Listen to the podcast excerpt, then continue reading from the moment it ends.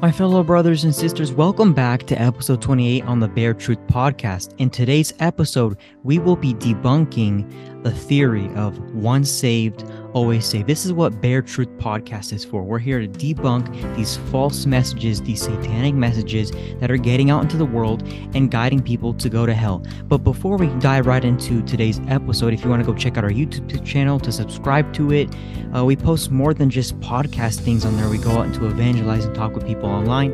So if you want to go check that out, that will be the, in the link of the description. We have our Instagram, which will also be in the link of our description. And if you want to email us any suggestions, any prayer requests, that will also be in the link of our description. But without wasting any time, let's go ahead and debunk this false message. All right, let's go ahead and debunk this once saved, always saved false message that's out there, starting with Matthew chapter 7, verse 21 through 23, which says, Not everyone who says to me, Lord, Lord, shall enter the kingdom of heaven, but he who does the will of my Father in heaven.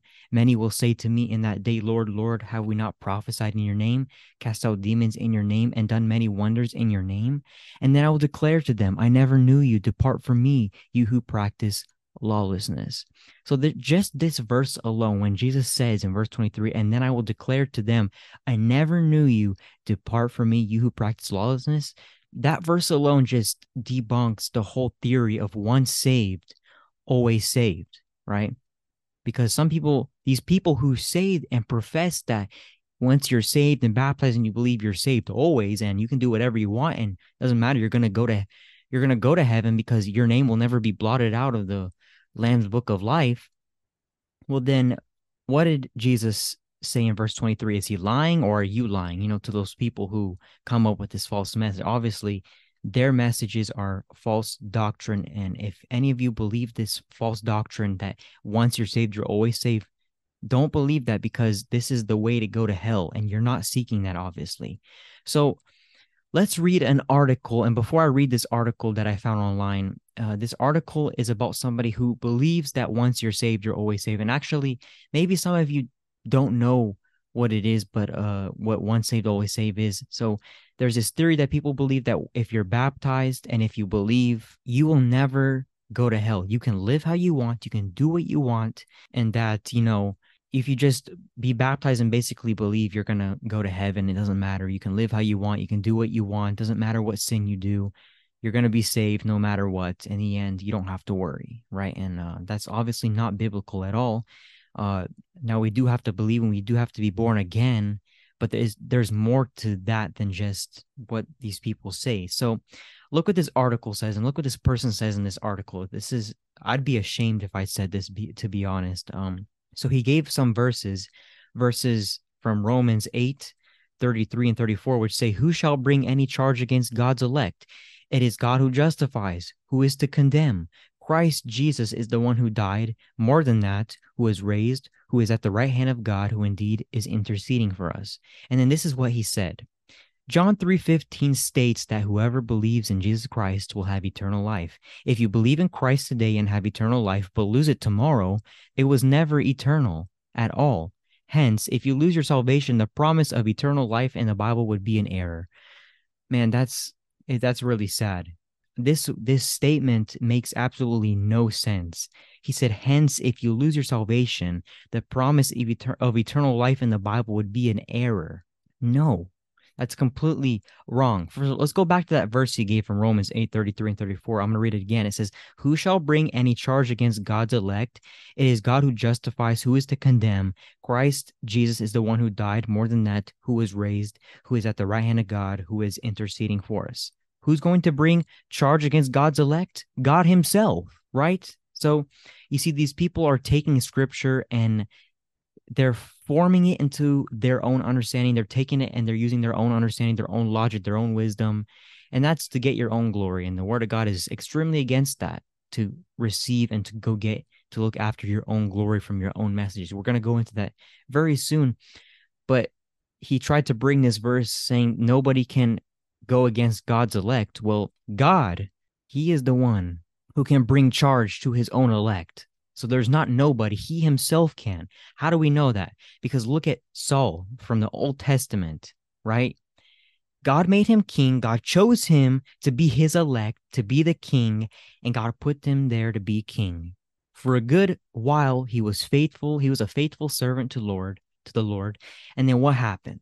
After that, God gives him a command to go out and into war, and he disobeys the command when he comes back because he rather chose to listen to the people than to God's commandment. And then God sent his prophet to him and told him, You're done. Basically, he told him, You're done. You're not going to be king anymore.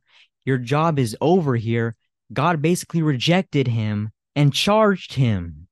Okay, God charged his own elect there. So again, Romans 8 was taken the wrong way for this what this person said. Uh, I mean, it's crazy how people just take the word of God out of context and don't use God's wisdom, the Holy Spirit, who literally is given to us. What's the point of the Holy Spirit if you're not going to use the Holy Spirit? I mean, it's really that's really sad that we have the Holy Spirit for no reason. Then look in First Corinthians six nine. Do you not know that the unrighteous will not inherit the kingdom of God? Do not be deceived, neither fornicators, nor idolaters, nor adulterers, nor homosexuals, nor sodomites, nor thieves, nor covetousness, nor drunkards, nor revilers, nor extortioners will inherit the kingdom of God. So let's ask ourselves let's say a, a person believes in Jesus Christ, he gets baptized, but then he does a couple of these sins that First Corinthians 6, verses 9 through 10 say. He he has idols, he is a fornicator or he becomes a homosexual. So is he still once saved, always saved, even though he believed? Like this person said in from John 3. He this person, people, if you believe, you're gonna go to heaven, he said, right?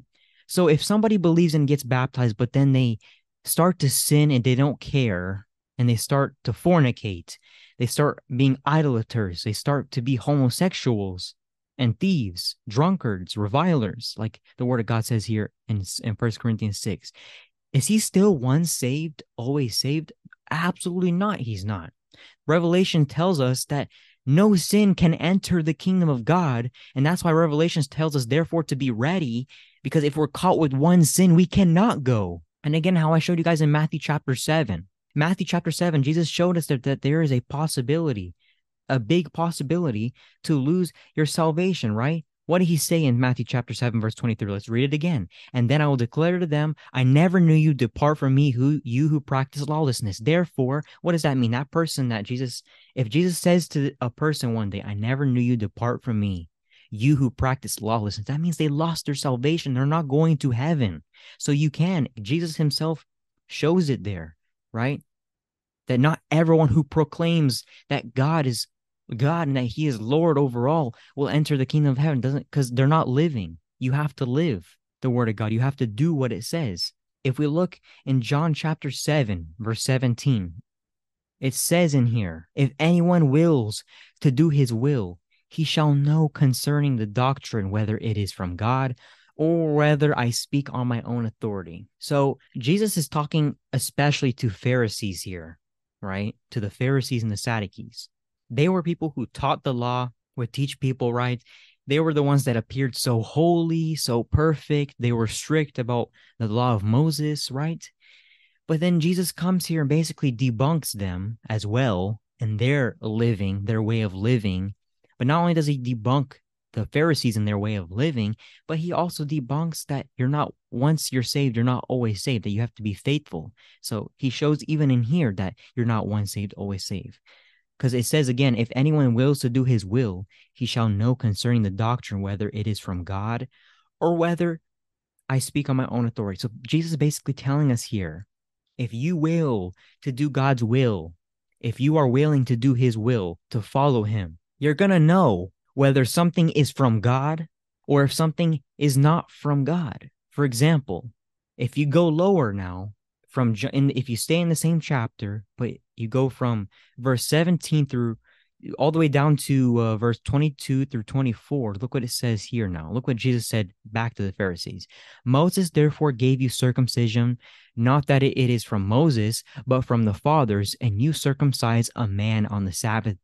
If a man receives circumcision on the Sabbath, so the that the law of Moses should not be broken, are you angry with me because I made a man completely well in the Sabbath? Do, you do not judge according to appearance, but judge with righteous judgment, Jesus said. Jesus is basically debunking them, showing them, look, you're getting mad at me that I did God's will on the Sabbath, but you don't even keep the Sabbath and you tell other people to keep the Sabbath.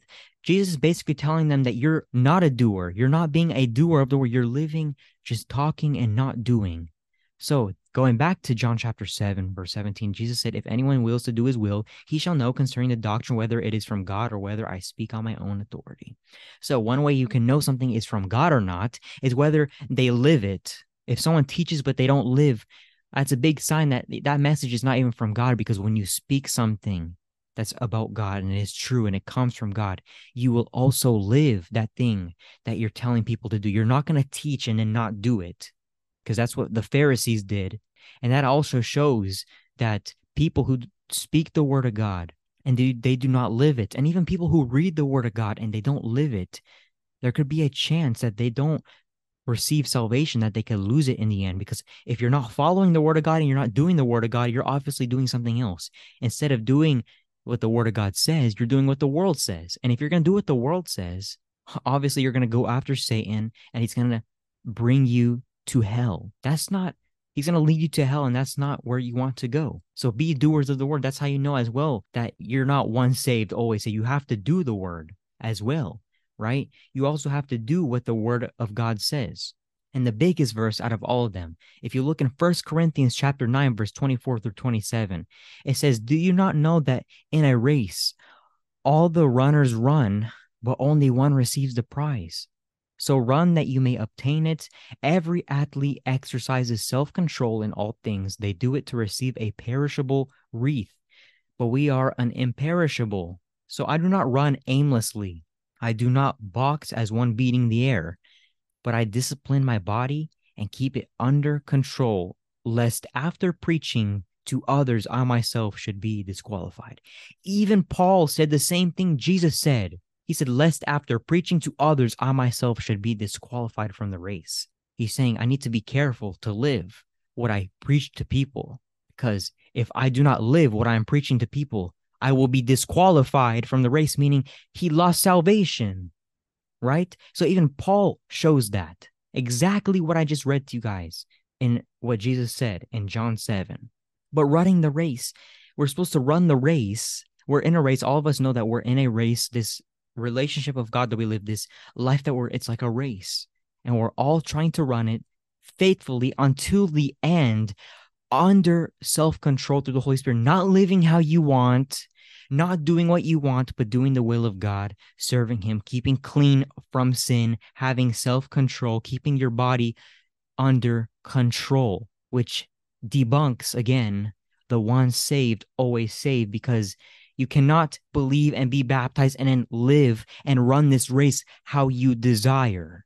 You must run, you must believe, be baptized, but then be under control, have self control, which you can receive from the Holy Spirit. You cannot live how you want, which is what the once saved, always saved believers believe.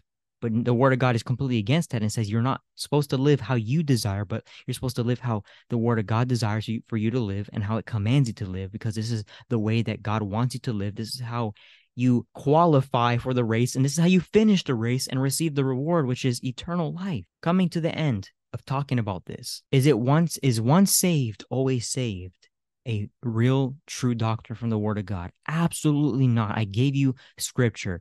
Everything that I said was not from me. I gave you all scripture, and the word of God debunks this hard, really hard. There's no way that you're one saved, always saved. Okay, we saw Jesus say, we see Peter saying it. We see First Corinthians show us that what sins cannot be in us and that we cannot enter the kingdom of God with these sins, which it's it's against the word of God. Okay, that's as simple as that. Once saved, always saved is against the word of God. This is something that is demonically given and influenced to people by Satan. Why? So that Satan can use other people to lead other people to hell, to make them confused and to think that they're actually teaching good, which they're teaching bad, actually. So, no, it's not once saved, always saved. It's very untrue. You must be faithful until the end. You must be clean until the end and to live for God and not for you.